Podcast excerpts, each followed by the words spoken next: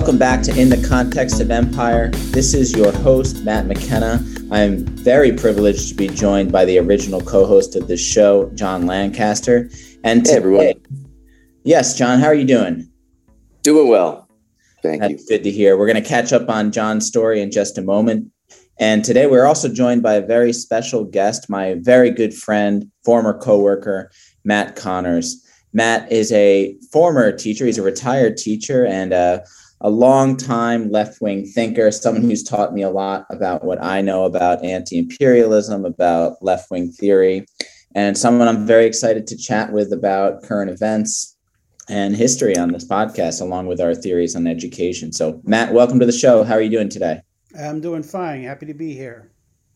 So I do want to get into a little bit of Matt's background and how he came to some of the philosophies that he has. But first, I want to briefly catch up with John. Now, I'll remind the audience that John, the last time he was on the show, he was detailing that he was going to Vietnam to do a pretty interesting study. And if I get this wrong, if I mischaracterize this, John, please let me know.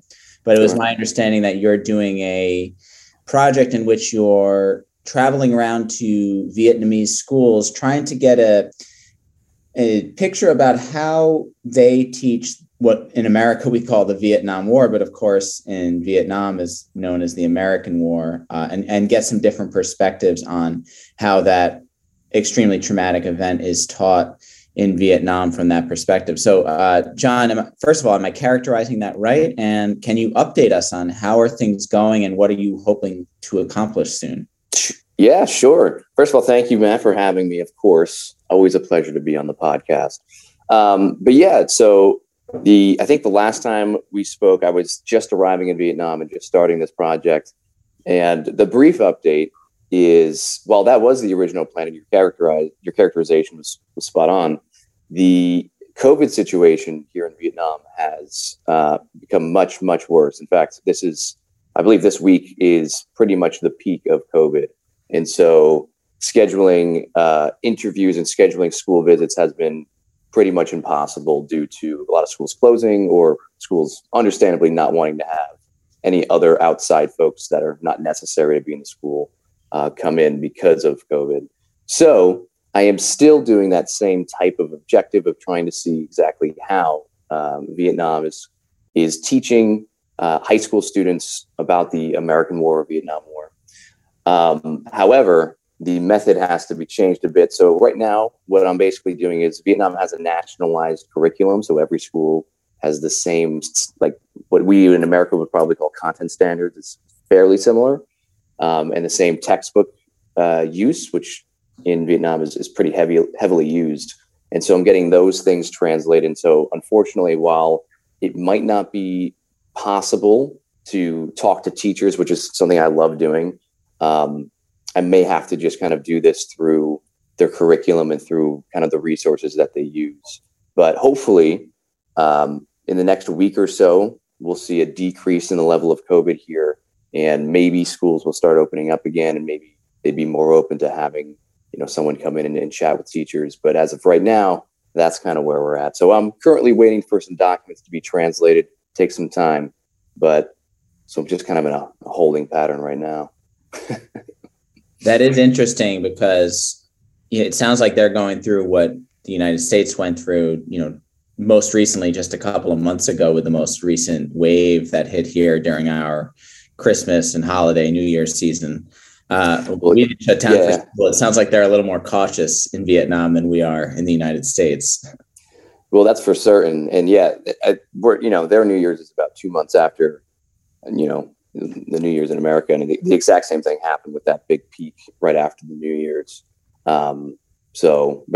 are certainly way more cautious. And, it's so funny because I know in many states in the United States now is everyone's going maskless and everything seems very not cautious now, which may or may not be justified. I don't even know. I don't know the data. I haven't been following, but over here, it's completely the opposite. Everyone's wearing a mask at all times, unless you're eating, if you're walking outside, everybody is wearing a mask at all times. Wow. So, yeah. There's no anti-mask movement over there. There's no anti-mask truckers pulling up in City or Saigon. Yeah, right. Nothing like that. Yeah, definitely a different kind of more conscious and collectivist culture for sure. That everyone wants to kind of protect everyone. No one thinks their rights are being infringed. Yeah. Being told to wear a mask. Yeah, not that I know of, but that's where I'm at right now. Again, hopefully in the next week or so, we'll start seeing those numbers, fall a bit. But it's real bad right now, so we'll see. Well, I'm sure it will get better. Of course, like I said, we were going through pretty similar phenomenon here just a few months ago, and it seems like numbers have really dropped. I mean, I'll knock on wood just because it does seem to come in waves, so to speak, but hopefully you get to get into schools like I know you've been wanting to do, because I am very curious to find out the results of your research there as well. But I do want to pivot to my friend Matt. Well, Matt, let's get a little bit into your background. You were an educator, and I would say you still are an educator for a long time. Can you give us a little bit of your background in terms of how did you become a teacher? What is your background with regards to where you've been a teacher? What have you taught? And then maybe we can get into a little bit of your politics after that. So let's start off with the basics. How long were you a teacher? Where did you start? And what intrigued you about the profession? Okay. I started teaching in 1986. I was born in 1960. So I was 26 years old. It was about the fourth or fifth adult job I had after graduating college.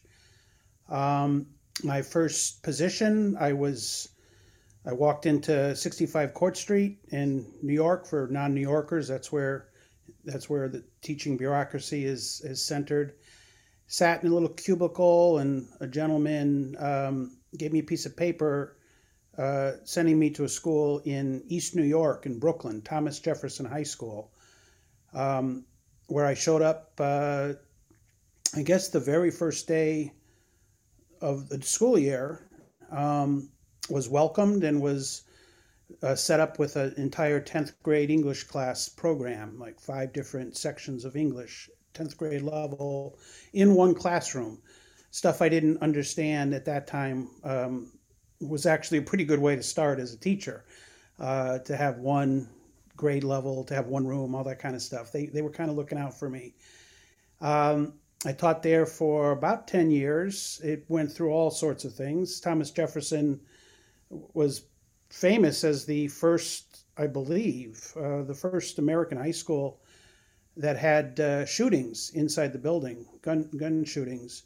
3 students were killed in 2 separate incidents over a space of about 5 months. We were the first metal detector school in New York City. This was about, I think it's 1990, 1989 maybe. And it went through all kinds of changes. It was a very poor school, very poor part of Brooklyn. I understood later that it was the product of basically how segregated New York City schools are. The administrations of the Board of Ed had worked very hard for the 20 years prior to sort of make schools that white families would send their kids to, and in order to do that, they basically made these schools that were that had no white students at all, that were, even though distance wise it didn't have to be that way, so it was a school that had a ton of social issues, a very impoverished student body. And then we were on the, we were the one that that saw the first wave of all the shootings in the city taking place in the building. I could talk for a long time about that and just, what I learned about how New York City schools work. But the school was basically taken over by the chancellor's office. They sent in a different principal. They... the staff was going to all this training. I left the school to go to the alternative school district and went to a school that I stayed at for 10 more years that was, in the beginning, had an awful lot of autonomy to run itself the way the staff wanted to. It was a very democratically run school. It was a really good place. We did not give Regents exams. We were a portfolio-based school, one of the consortium schools. It was a very strong set of schools in the city back then. And it struggled to retain its independence, went through administrative changes. We ended up with very traditional kind of leadership that didn't want to continue to be an alternative kind of high school. And so I have like three phases to my career, 10 years in one place, 10 years in another place, and then 10 years like in the desert, just sort of going from school to school as a now older teacher who was very expensive to hire. And I ended up in like three different places, including the school where we met in the Bronx. Always an English teacher, literacy teacher, occasionally a humanities teacher, which let me do stuff that touched on history and social studies and world issues, particularly at the second school. That I was a humanities teacher at the second school for half the time before we gave up that kind of curriculum. And that's some of my my best teaching experience was with my colleagues, where we were designing courses that talked about stuff like colonialism or the Industrial Revolution, and you know, very interesting period of teaching for me. Well, yeah, and I can. Well, I certainly can. Had not experienced the level of violence in schools that you've experienced. Both my parents were teachers in that same time frame in New York City, and they relayed similar stories. But I was a teacher with you in the Bronx, and I can relate to some of the challenges that together we handled, given the city bureaucracy and the immense poverty in New York City. But at the time, and I do think that brings us to the other aspect of why we wanted to bring you on the show, is because you are a long time progressive. I don't know if you call yourself a progressive, a leftist, but you are someone who has the experience of long time anti-imperialism and thinking deeply about the modern issues of poverty, of war, from a left-wing perspective. So would you mind telling us, how did you start this political journey toward left-wing politics? I know you've in the past told me about how you felt about, you know, what was going on with like Central America in the 1980s, or even before that. Like, can you describe to us, you know, your journey through left-wing politics toward anti-imperialism, and maybe your general philosophy on how you view these issues? I'll try. It's an enormous set of questions, I guess, and I don't want to ramble on, but I was born in 1960, so I am a child of the Vietnam War era. It was always there in the background. I don't remember consciously thinking about it too much, but it was always around me. My small town in Massachusetts had veterans like who had lost their legs that just sort of went up and down the main street in wheelchairs. It was just part of the background. I remember watching Watergate. I think that there were just some things before I was consciously political that were just givens, that you know, distrust of government, very much anti-war. I do remember, you know, at the age of 15 or 16 or 17, being convinced that, you know, that was it for war. We weren't going to have another war because of how anti-war the country was. And I remember coming back from college a couple years later, discovering that my youngest brother was sporting a crew cut, military-style crew cut, and that all of his friends were kind of picking up this sort of remilitarized culture thing. And I also remember when Kellogg's Frosted Flakes ran a an ad campaign where Tony the Tiger was in a jet plane in full military insignia on the box of cereal. That was like, I don't know, 78. You could probably find it if you searched for it. And that shocked me, that somehow we were, you know, things that were just never going to be again were coming back. It actually reminded me a lot of what I, you know, I'm a literature teacher.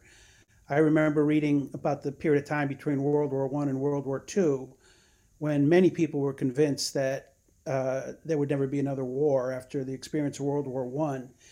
And the book All Quiet on the Western Front came out, and, you know, about how awful World War I came out like mid-20s. A film version came out a couple years later, but by the time it had reached the movie version, everybody was like arming again, and militarism was coming back in a big way. And so, you know, seeing Tony Tiger on the box of cereal kind of struck me as like, oh my goodness, you know. And at college, well, actually, the end of high school, I remember reading. I read a lot. You know, I read an awful lot of stuff from a very young age. I read Lenin's Imperialism as a junior or senior in high school, and was very much taken with it as a way to understand how the world worked. I probably had one good history class where we got up to World War I, and just the understanding of just, you know, the arms race that becomes, or the colonial race that becomes, the actual countries going to war with each other instead of competing without being directly in conflict with each other, even though they were obviously in conflict with people all over the rest of the world in becoming colonial powers. That was a very influential book. When I got to school, the anti-apartheid movement was really taking off. The revolution in Iran had happened. And of course, Central American countries were going through all sorts of military horrors. And from very early on, as a freshman, I sought out whatever campus political activism was taking place. And I guess it was the Central American organizing, groups like CISPIS, the Committee in Solidarity of the People of El Salvador. New York City, there was a Casa Nicaragua. I'm skipping around. I'm skipping like years backwards and forwards in terms of what happened on campus. I was part of organizing, and then connecting with organizing going on in the city. I went to school in New York City, and I can remember just really feeling a huge disconnect between what I understood to be happening in Central America and what the New York Times was saying was happening. I know you and I have talked about the reporter Raymond Bonner, mm-hmm. who was this one steady voice that was getting published in the New York Times, that was running these stories that countered the dominant narrative of, you know, Soviet influence over Nicaraguan politics, or Cuba was the source of the foment in El Salvador, all this kind of stuff. And I just knew that stuff to be just nonsense.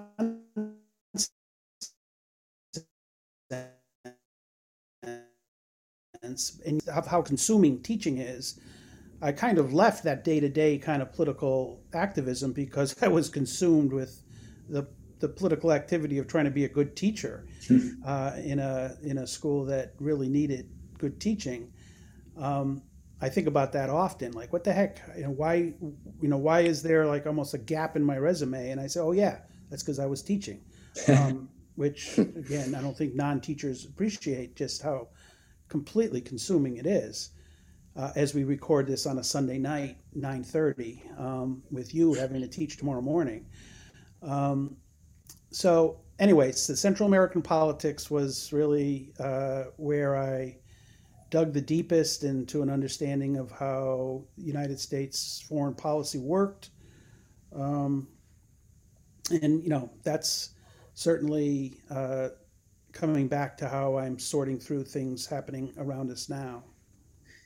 Yeah. And I would say that you've probably been one of the most influential people on my own thinking, because I've generally been anti-war for a long time, really since about the time the Iraq war.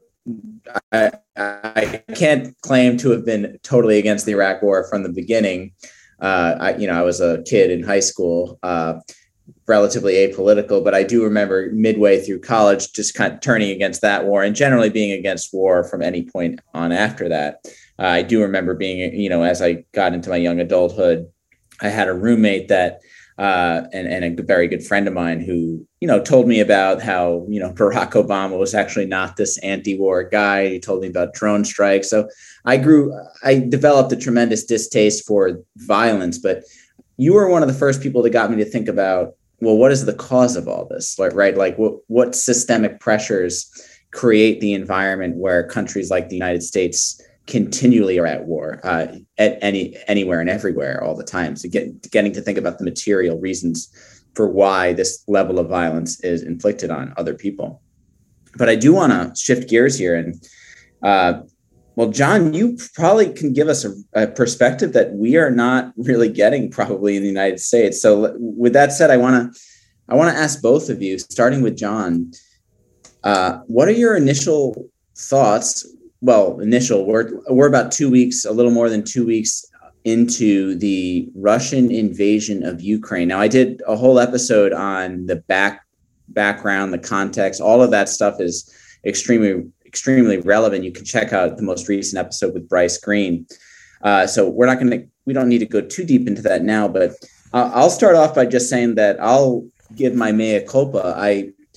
I honestly did not believe that Russia was actually going to invade Ukraine. I was distrustful of all the hype and the claimed proof that there was going to be an invasion. There was press conferences where reporters were asking for evidence, and the State Department spokespersons were Ned Price was basically saying, if you don't like our evidence, you can just go trust the Russians. It really did feel like they were hyping up something that wasn't going to happen. It felt like all the other times that we've been misled, from weapons of mass destruction to Muammar Gaddafi's handing out Viagra to his soldiers, to American medical students being unsafe in Grenada. So I'll totally admit I did not think it was going to happen. I'll get to my feelings on the invasion afterward and how it's been portrayed in U.S. media, but let's start with John. Like, what are your thoughts on what's been going on with Russia and Ukraine? And maybe you can fill us in, like, what has been your interpretation about how people feel about it around the world? Of course, your sample size is people you've interacted with in Vietnam, but of course, we're not getting that perspective here in the United States. So anything you can provide us, give us a wider perspective of what is the more broad perspective on this. Go ahead, John. Yeah. Well, first, I think I join you in the surprise bit. Just I was also under the impression that Russia would not invade. And so, seeing the invasion, obviously, a terrible, terrible thing against war, carte blanche. So it's really unfortunate to watch. But in terms of the kind of like the differences, I don't know exactly, actually, if there's a huge difference between how you all are seeing in the United States and how it's being viewed here. I think there is a fairly big, which is actually a little bit surprising to me, a fairly big pro-Ukrainian movement here. I think most folks that I've spoken with are fairly sympathetic to Ukraine. Actually, fairly recently, the Ukrainian embassy held an event to basically generate money to fund the war, to fund the resistance over there. So, and it was fairly well attended. So, like, I think there is a fairly big pro-Ukrainian movement, which the only reason why I think that might be a little bit interesting is because of the historical ties between, the old Soviet Union and Vietnam. But obviously it's been quite some time. So, but I think the only other maybe specific kind of difference is there are many Russians that are living actually in Vietnam. And so I'm not really great friends with many of them, but there is one that I do know very, very well. And he is a kind of an interesting case where he was born in Ukraine and now lives in Moscow. And so, you know, his perspective is fairly similar, I think, in terms of most what I see from American media of being obviously very against the war. And, but he has a kind of an interesting story because of his identity of being like half Russian and half Ukrainian, if you will. But yeah, so I don't know. If that's different from what's going on in America. I hear that it's, you know, there's just an outpouring of support for Ukraine in the American media, and just in American circles generally. I don't really know if that's true. And if that is, I think that's kind of similar to what actually that I'm seeing here in Vietnam. Yeah. To say there's an outpouring of support, I would say it's a frenzied level of support. It's a without context level of almost bloodlust toward Russia. At least that's my interpretation here. If you turn on the media and you know, I do want to discuss some disparities in coverage and like how this conflict is being covered versus other conflicts. But before we do that, let's go to Matt. Like, what has stuck out to you about this current invasion, this ongoing war thus far? You know, I know you and I have conversed about this separately, but what are some big takeaways you've had so far, Matt? Well, I think I have to start by saying that I didn't know very much at all about Ukraine 4 weeks ago.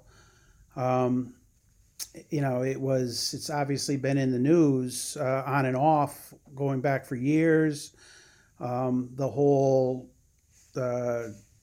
second impeachment of Donald Trump centered on the Ukraine. I was somebody who I'd get lost over the names, you know, which president whose name starts with a Y are we talking about? And which attorney general got, you know, it wasn't something I was working very hard to sort out. So when, you know, I guess we're talking somewhere in January when the drumbeat towards conflict in the media really started to pick up steam, or February, it's kind of hard to, I was actually, I went back through, like, you know, the way you can see the actual newspaper version of the New York Times. You can see a PDF version of that to do the whole what's above the fold. I went back trying to say, like, how long has this dominated the news? You know, going back and what was in the news a week before and what was in the news 2 weeks before that. And I mean, one of the things that struck me, okay, I'm not somebody who knew a lot. I consider myself to be somebody who knows a lot more now from having worked hard to get information. And it's been really striking how some of the information that was very helpful to me a week ago is not even available to us anymore. Like the way in which there's been a clampdown, a shutdown of news sources, the way, you know, the Google has changed what comes up in search results, the taking down of programming from YouTube, once it's deemed to have, you know, Kremlin influence behind it, whether it's Russia, RT, or some other organization, is just, it's not something I have experienced before. You know, I know you read about the Red Scare in the 50s or the Red Scare and after World War One, and you imagine like what it was like to deal with a country that was just shutting down information and trying to stop dissent. But this is a new experience to see it now. But I did not think Russia was going to invade. You know, armchair general, like so many of us, armchair expert on something that I knew nothing about 2 weeks prior. I assumed that what the president of Russia was trying to do was just have something on the ground, you know, to move into eastern Ukraine to the breakaway territories or the Russian majority territories, and then be able to say, all right, we'll back up if we get, you know, in some negotiations, if we get the assurances on NATO, if we get a pullback of bases from Western Ukraine, whatever it was. It just seemed like nothing was happening diplomatically, and you know, it didn't seem like there was going to be a diplomatic way forward. Not the same, but not unlike the whole run-up to the Iraq War, where, you know, non-military avenues had not been exhausted, and yet, you know, we went full speed ahead to war. This had the feeling of something that, no, there's nothing except military that's going to be allowed to happen here. So I assumed it was like Putin would do something that he would then be able to sit across a table and give back in exchange for something he wanted. You know, the whole Cuban Missile Crisis, dismantling of the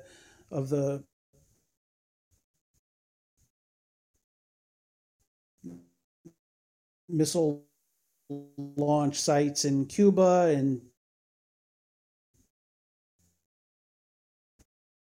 this stuff where Kennedy won, he made Khrushchev back down, as opposed to each side back down, but we only heard about one side of it. So that was my reading on it. But one thing I will say is that I knew I didn't like it. I did not like the way in which we were being led to a war fervor.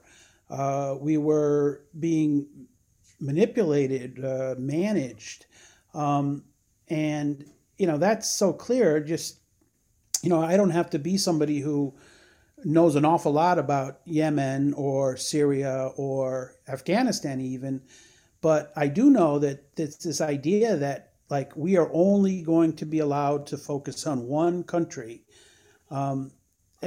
excluding all other parts of the world that are experiencing terrible things. We're only going to focus on one country, and if you have a problem with that, then there's something wrong with you. And that was sort of what went on there for those couple of really days. That felt each day was like a couple of days before the Russian troops crossed into eastern Ukraine. I also remember picking up or looking at the New York Times online, and the Ukraine-Russia conflict crisis dominated the news. And then there was a story important enough to be on the front page of the Times about the United Nations climate change report that was issued, that was basically like, that's it, you know, it's too late.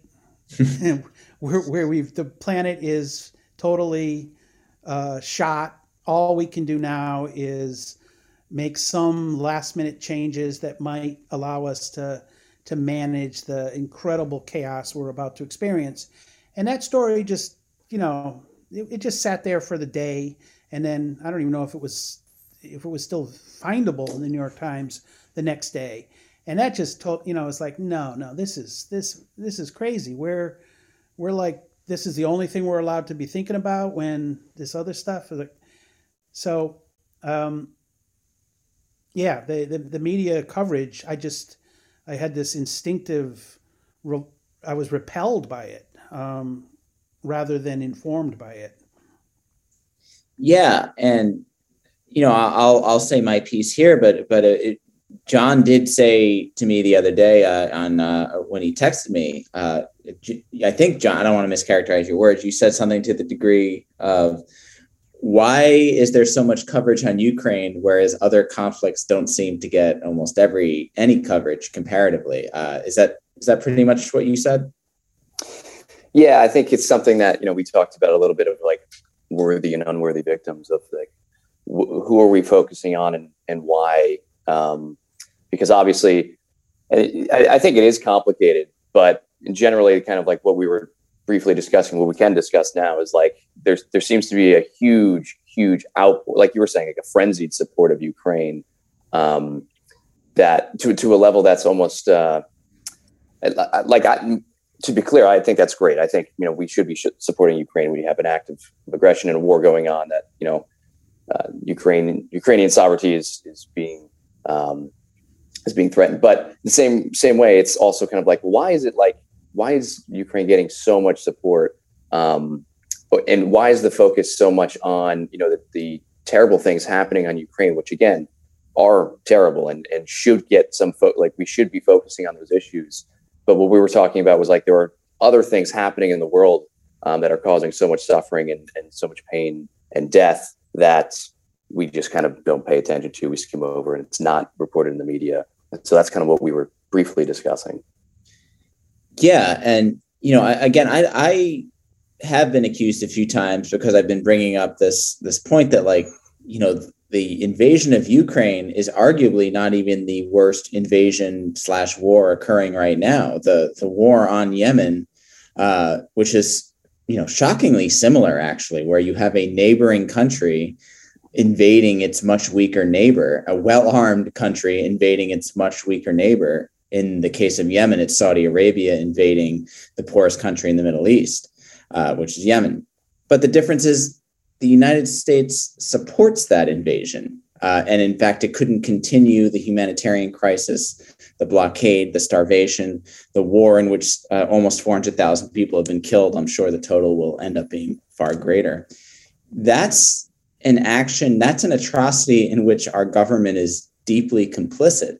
So I think that a lot of the sympathy and the demand for action amongst the American and really Western populace more broadly to do something in Ukraine probably comes from a good place. But there's a couple of caveats there. And one is, we need to be careful because this emotion and this outpouring of support can easily be weaponized and already is being weaponized to create policies and get support or consent for policies that are going to be far more destructive. And I'm already seeing well-known politicians advocate things like a no-fly zone. And a no-fly zone means shooting down Russian planes, which brings us inevitably closer to a global conflict, a nuclear catastrophe, possibly.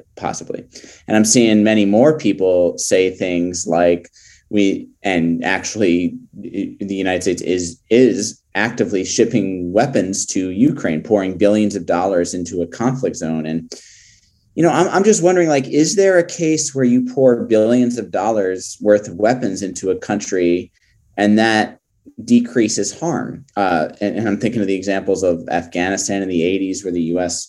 flooded the country with weapons and fighters and training for those fighters. And more recently, Syria. And of course, both of those conflicts were prolonged and many hundreds of thousands of people died unnecessarily because those conflicts were prolonged. And what it comes down to for me is, and I keep bringing this back to people, is people's instinct is when they want to support Ukraine, if we think the best of all the people who are outpouring support for people in Ukraine, their instinct is that they want to see less suffering in the world.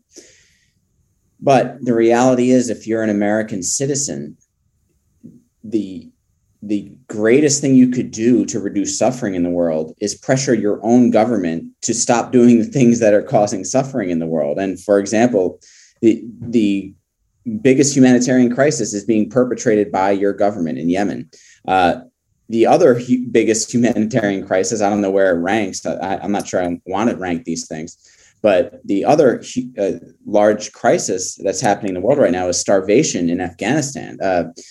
Millions of people are at risk of starvation in Afghanistan right now because the United States is sanctioning the country and is preventing the Central Bank of Afghanistan from being able to distribute funds. This is going to result in starvation for over 1 million children. Some reports are saying that more people are at risk of dying from starvation over the course of the next few months than died in the entirety of the U.S. 20-year war in the country. So in terms of wanting to reduce suffering, there's a lot of things our own government could do to reduce suffering that the reality is we have far more capacity to affect than trying to affect the policies of Vladimir Putin. So, and then I'll contrast that with compare all the footage you're seeing of Ukrainians now.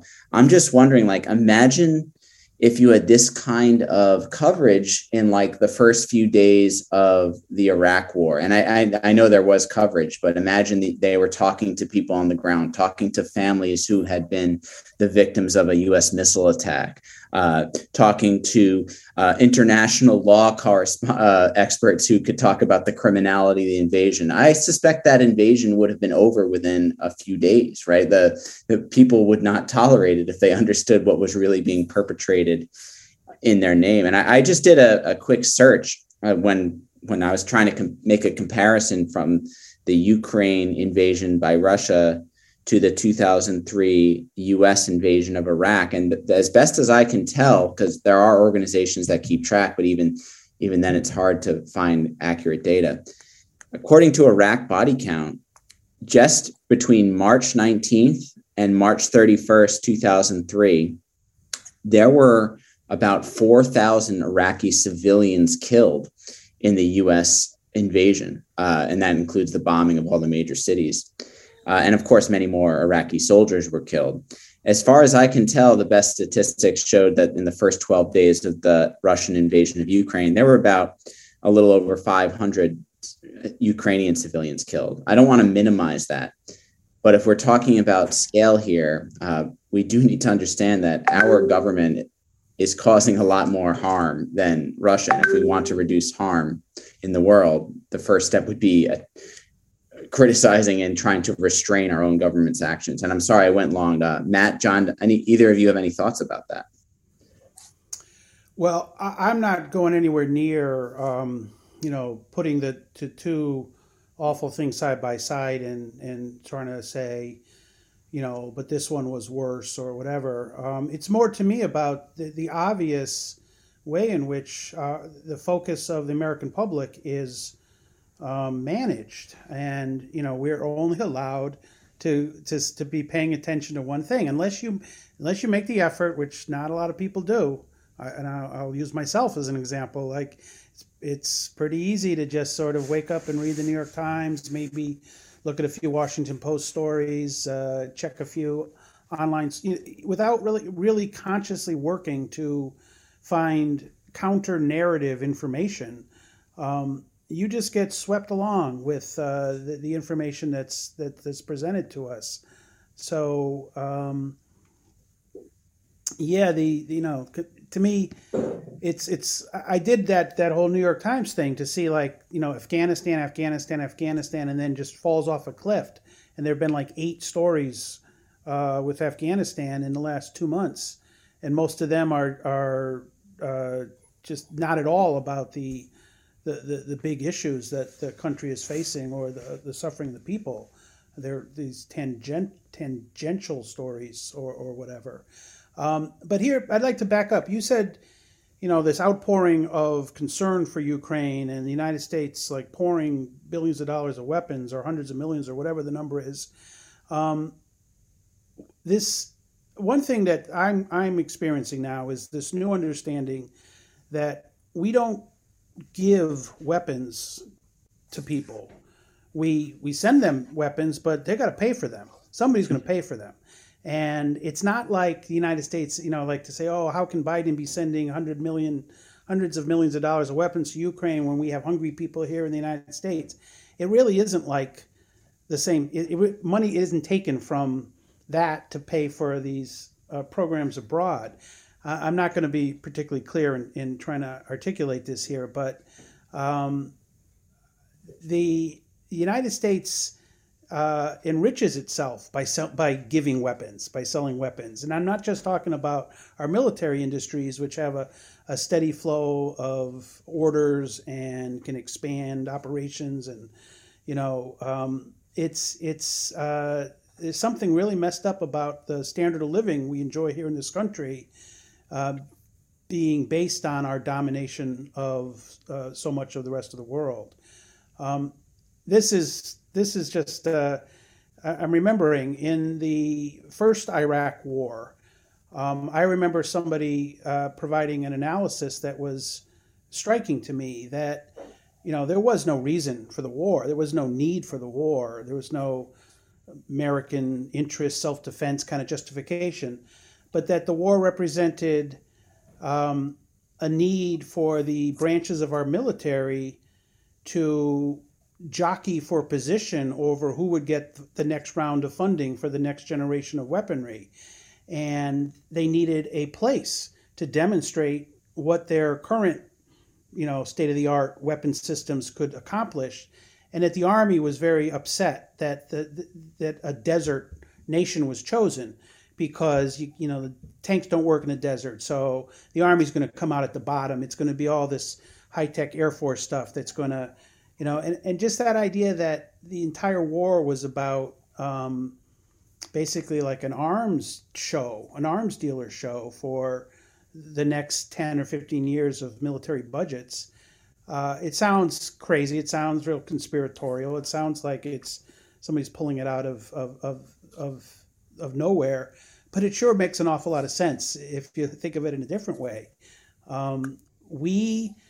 We spend too much money on military armaments, and they're in a world that doesn't need to be so heavily armed anymore. We keep missing these opportunities for a cut in this kind of spending, and reappropriation of money for other purposes, not least of which would be climate change, but certainly social welfare in our countries. And yet, the one thing that never gets questioned is military spending in this country. And Ukraine and NATO increasing their military budgets, Germany upping how much they're going to spend on armaments. It seems to be almost more marketing and economics than anything else. I think I agree with the people who say that we sold Ukraine a bill of goods. We sold them on the idea that, yeah, you stand up to Russia and we'll be right there with you, when we're not going to be, apparently. And Ukraine can get destroyed by Russia. It can be reduced to rubble. Its infrastructure, its military systems can be all taken down. And we will have turned our attention somewhere else. If there's only going to be a little bit more attention span in this country open to Ukraine, and then it's going to go like it went for, the evacuation from Afghanistan. Like how, oh my goodness, that's the worst. It was just dominating everybody's attention. People who don't pay attention to the news are talking about it, and then boop, it's gone. And that's only 4 months ago, 5 months ago, right? September. How many months ago is that? August, and yet it's just gone from the American consciousness, and it's going to be the same way here.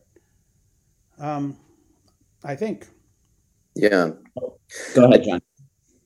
Well, I think just a couple of things. I think, with the discussion of increased military spending across most European nations now, obviously the United States always increasing their military spending.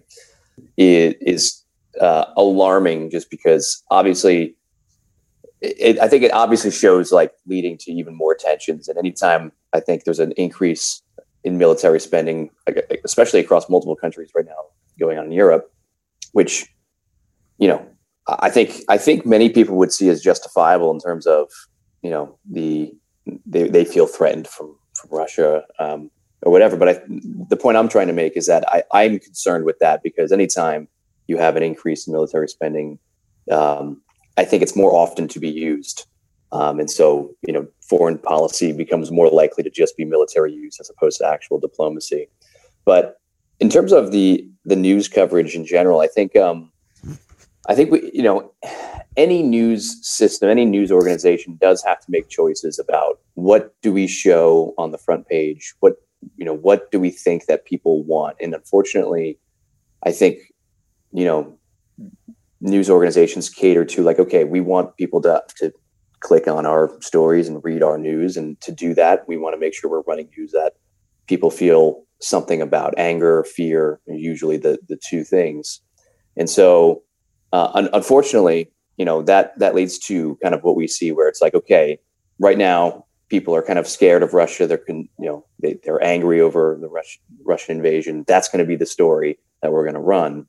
And then once that dies down, like you're saying, that, like, we'll focus on something else that is, you know, that can kind of generate those feelings, usually for profit in some way. They want clicks, they want reads, whatever. And so it's kind of a complicated situation, though, because I think it's like, unless we have a news system, like a system of news that that isn't based on kind of like just like the market economy of like trying to generate as many clicks and views as humanly possible, then we kind of have, you know, this same kind of thing where you have stories that are extremely important that are just not reported on because people aren't clicking on them, or they, at least the news organization, feels as though folks don't want to read that. They want to read it about this other thing that, again, often makes them feel angry or fearful. So I don't know the solution for that, but that's just kind of my thoughts on that, that obviously these new news organizations have to make decisions about what to show and what not to show. And unfortunately, those decisions are often based on how can we make the most money. It's actually, and I think we'll talk about this later, but it's not unlike, to me, decisions that teachers make of like, what do we show and what do we not show, or what do we present in the curriculum and what do we not present. And hopefully the motivation, or at least the decision-making process, is much different than a news organization. Yeah, that's well said. And what I want to say, well, first of all, I'm thinking that we've been talking for a while, and maybe we can table the education discussion for a later podcast where we can like give it full justice. Does that sound good to you guys? Sure. I'd like to say one more thing on the media coverage, though. I think that, at least from the U.S. Government's perspective, they're playing with fire a little bit, in that the longer they got people paying attention to Ukraine, the more likely it is that they're not going to be content to just read the, you know, Putin is insane, or Putin is a madman, or Russian oligarchs stole all their money, whereas our billionaires earned it the hard way. People are going to start saying, like, well, what's this about 2014? What's the Maidan revolution? What's this regime change thing? What's this about the Eastern Ukraine conflict that's been going on for 8 years, and, you know, 15,000 people killed there? Like, isn't that part of what's happening now? Is that a separate thing? Like, it's going to burst a little bubble where I think most people haven't been paying attention. You know, the whole, like, isn't Ukraine, aren't there a lot of Nazis, you know, not just neo-Nazis, but like old school Nazis in Ukraine? Oh, no, they're not. You know, like they sweep away that question or that charge. Oh, no, they're not. Or, oh, they're everywhere, so it's not a particular. It's like, wait a second, are you sure that they're not? Because I've been reading, and didn't we once have a law that said we couldn't give any funding to Ukraine because some of it would end up in the hands of these paramilitary groups? You know, it's like the more it's put in front of us here, the more I think they're going to not be able to manage the narrative. And that'll be interesting to see just how much the reporters who work for these big institutions kind of decide to like start questioning the narrative, and, you know, get a piece here and a piece there while they're still working for the New York Times or the Washington Post. I think that's something that's also about to happen, or likely to happen. Well, yeah, it's hard to know what goes on behind closed doors, and, you know, what we'll find out in 20, 30 years when documents get declassified. But you can be sure that people in the U.S. government, I like to think that they're not stupid. I don't like to attribute just incompetence to how they behave. I sometimes want to, I tend to believe that they know what they're doing. They just know things that we don't know, and they have motivations that we are unaware of. On the Nazi topic, you know, it doesn't take a whole lot of research to find out that there were two countries in the world that voted against a 2021 UN resolution condemning neo-Nazism and the glorification of right-wing fascism. And those two countries were the United States and Ukraine. I mean, like, it's kind of out there in the open for us to see. And, you know, even NBC or MSNBC, NBC, I forget which one, they put an article out last week admitting that the Nazi problem was very real in Ukraine, but they couched it in, but Putin's denazification excuse is not real. And, you know, I largely agree with that. I don't think many of us are saying that the entirety of Ukraine, the Ukrainian government is Nazis, but that it is a problem in that country and an influential contingent within the government. What I will say, I want to comment on something that Matt said, and we can start moving toward wrapping up. Matt, you mentioned that you were concerned about, you know, that you might sound conspiratorial when you pointed toward these financial motives. What I would say is, it sounds a lot crazier to think that the arms industry, this billion dollar industry would not want to continue to profit. I mean, that sounds a lot crazier to me. What sounds crazy to me and totally illogical is that the United States is deeply concerned about preserving sovereignty of foreign nations. I mean, just look at the track record, or that the United States is concerned about supporting democracy literally anywhere. The United States supports 73% of the world's dictatorships, sells arms to some of the most brutal regimes on the planet. It just, those ideas, the United States cares about these altruistic purposes, for their focus on Ukraine, that makes a lot less sense than, say, you know, I'm looking at the calendar, like you said, Matt, and the war in Afghanistan ended in the end of August. And it does seem like there's not a whole lot of reason to maintain this gigantic military apparatus wherein half the military budget, which is the largest in the world, over $780 billion, half of which goes to private contractors. And, you know, not such a good reason to be spending that anymore if we're not at war. And it seems like if some of these NATO countries don't seem to be as enthusiastic about confronting Russia, well, maybe we need a reason for them to do so. And maybe, you know, if we had people like Robert McNamara and George Kennan predicting that, and many more, by the way, predicting that expanding NATO was going to eventually provoke Russia into a violent reaction, I'm going to guess that people in the government know that that was a likely reaction and continued to provoke them, including the current CIA director, William Burns, has written quite a bit about how it was well known that even attempting to float the possibility of adding Ukraine into NATO was going to provoke Russia in a way that was going to be extremely catastrophic, and that they knew this. And and by the way, to crush the Russian economy, to weaken China's key ally, and to eliminate the sale of Russian gas to the rest of the world, these all seem like a lot more likely, whether they're true or not, than the idea that the United States is confronting Russia because of some altruistic reason. I think what you're saying, that there's a material reason for it, makes a lot more sense. And I'll leave it to either of you two if you have any closing words about anything you've taken away from the media coverage about, you know, where you're hoping this goes, really anything that you'd like to close on.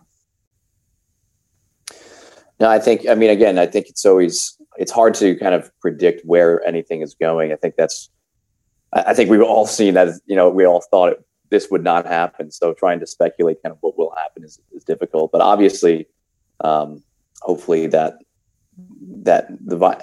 anytime there's violence or suffering, we want it to end. Right. So I'm hoping for some type of diplomatic solution simply to end, you know, violence and war, but it's hard to know exactly where this is going.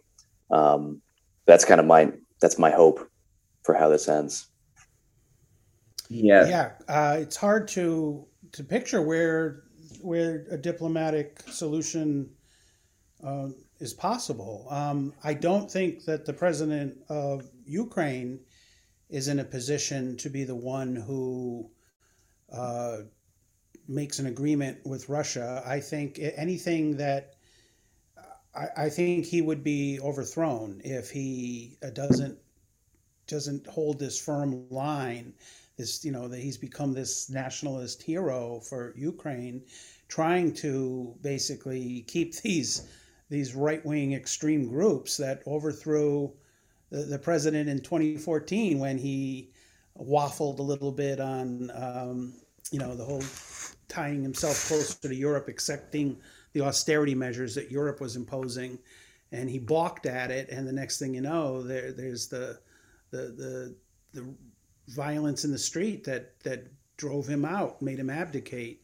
I don't see the current president in any stronger hold on power in the country to withstand those forces. So diplomacy has to be the United States talking directly with Russia. The European powers are, they're meeting, they're having these phone calls, but they're not the ones calling the shots. It's the United States has to hopefully be having some communication that we're not aware of right now directly with Russia. Otherwise, I'm not sure where the exit from all this disaster is. Yeah, I think we're at an incredibly dangerous moment. And I do hear Biden consistently saying that U.S. troops will not be fighting in Ukraine. But that gets harder and harder to stave off. Even Biden himself has his own internal pressures, and the pressure grows as the situation gets more dire.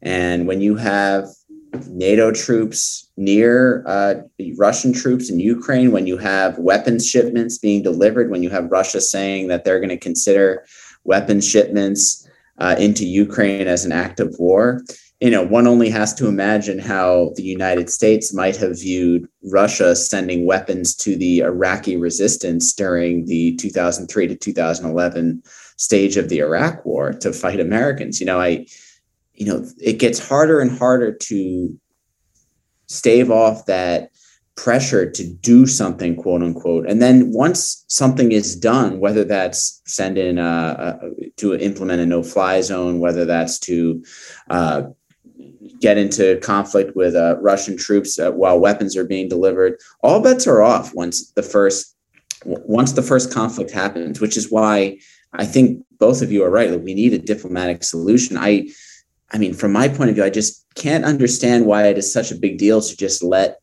Ukraine maintain a neutral status. Even for Ukraine, that to me seems like a really good idea. And I'm sure in the U.S. government, you'd hear, well, that's appeasement, that's caving to a strongman. But it's like all the other countries on earth cave to U.S. demands. We can't allow this one agreement that Russia has been complaining about since the 90s about NATO expansion. All they're asking for is this one country to stay neutral, along with Georgia. To me, that seems like the obvious solution. And because they don't come to that solution, like, part of me, again, really believes that they want this conflict, that they want to do to Ukraine what they did to Afghanistan in the 80s, what they did to Syria more recently, and to just draw Russia into this endless conflict that will drain their resources and cripple the country. And the last thing I'll say is, we can get more into this another time, but just this bloodlust toward Russians, like Russians as people. I'm seeing, that Joe Biden State of the Union address last week, it was so belligerent. He was talking about hitting Russia with the hardest sanctions that have ever been implemented.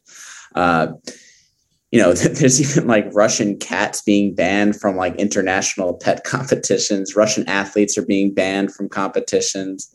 There are Russian performers who are not allowed to perform in various forms of entertainment. It's like, none of this ever applied. It never applies to like Americans, right? And Americans don't face sanctions.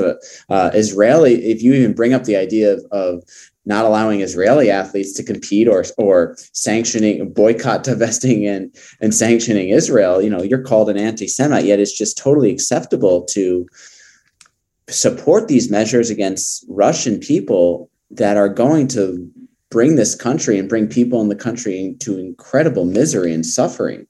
And I guess some of the excuses, well, there's, the idea is that they're somehow responsible for their government's actions. Yet at the same time, we're told that Russia is not a democracy. So how are they responsible for their government's actions more than we are responsible for our government's actions? Yet we are told that our country is a democracy. The things don't really make sense.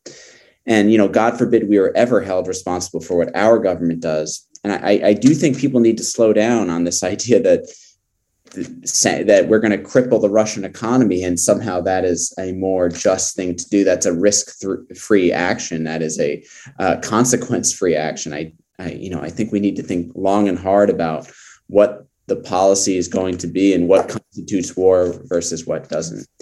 And I'll end there. I did have a lot more to say about media coverage, but you know what? Unfortunately, it does seem like this conflict isn't going anywhere, so we can certainly talk about it next time. John, any final words for the people? That's it. That's all I got. Thank you so much for joining, Matt. Thank you again for having me on. Yeah, John, it's good to talk to you, and you'll have to keep us posted. I hope that their COVID situation in Vietnam becomes a lot better and that cases start going down. So hopefully you'll be able to report something new to us next time. And Matt, any final words? Thank you so much for joining us, by the way. No final words. Very interesting to talk to you guys. I would love to talk a whole evening about Vietnam at some point. The conflict's not going anywhere, except it won't be on the above the fold in the New York Times for very much longer. That's the one thing I would say. Yeah. Well, thank you both for joining me. And again, we'll continue to talk about this. I did want to talk about how we discuss these topics as educators. And I think we'll have to table that for another time, but I do think that would also be a very fruitful discussion. So thank you both for joining us. Thank you both for joining me, and thank you for a great conversation. We will see you next time. Thanks for listening to In the Context of Empire.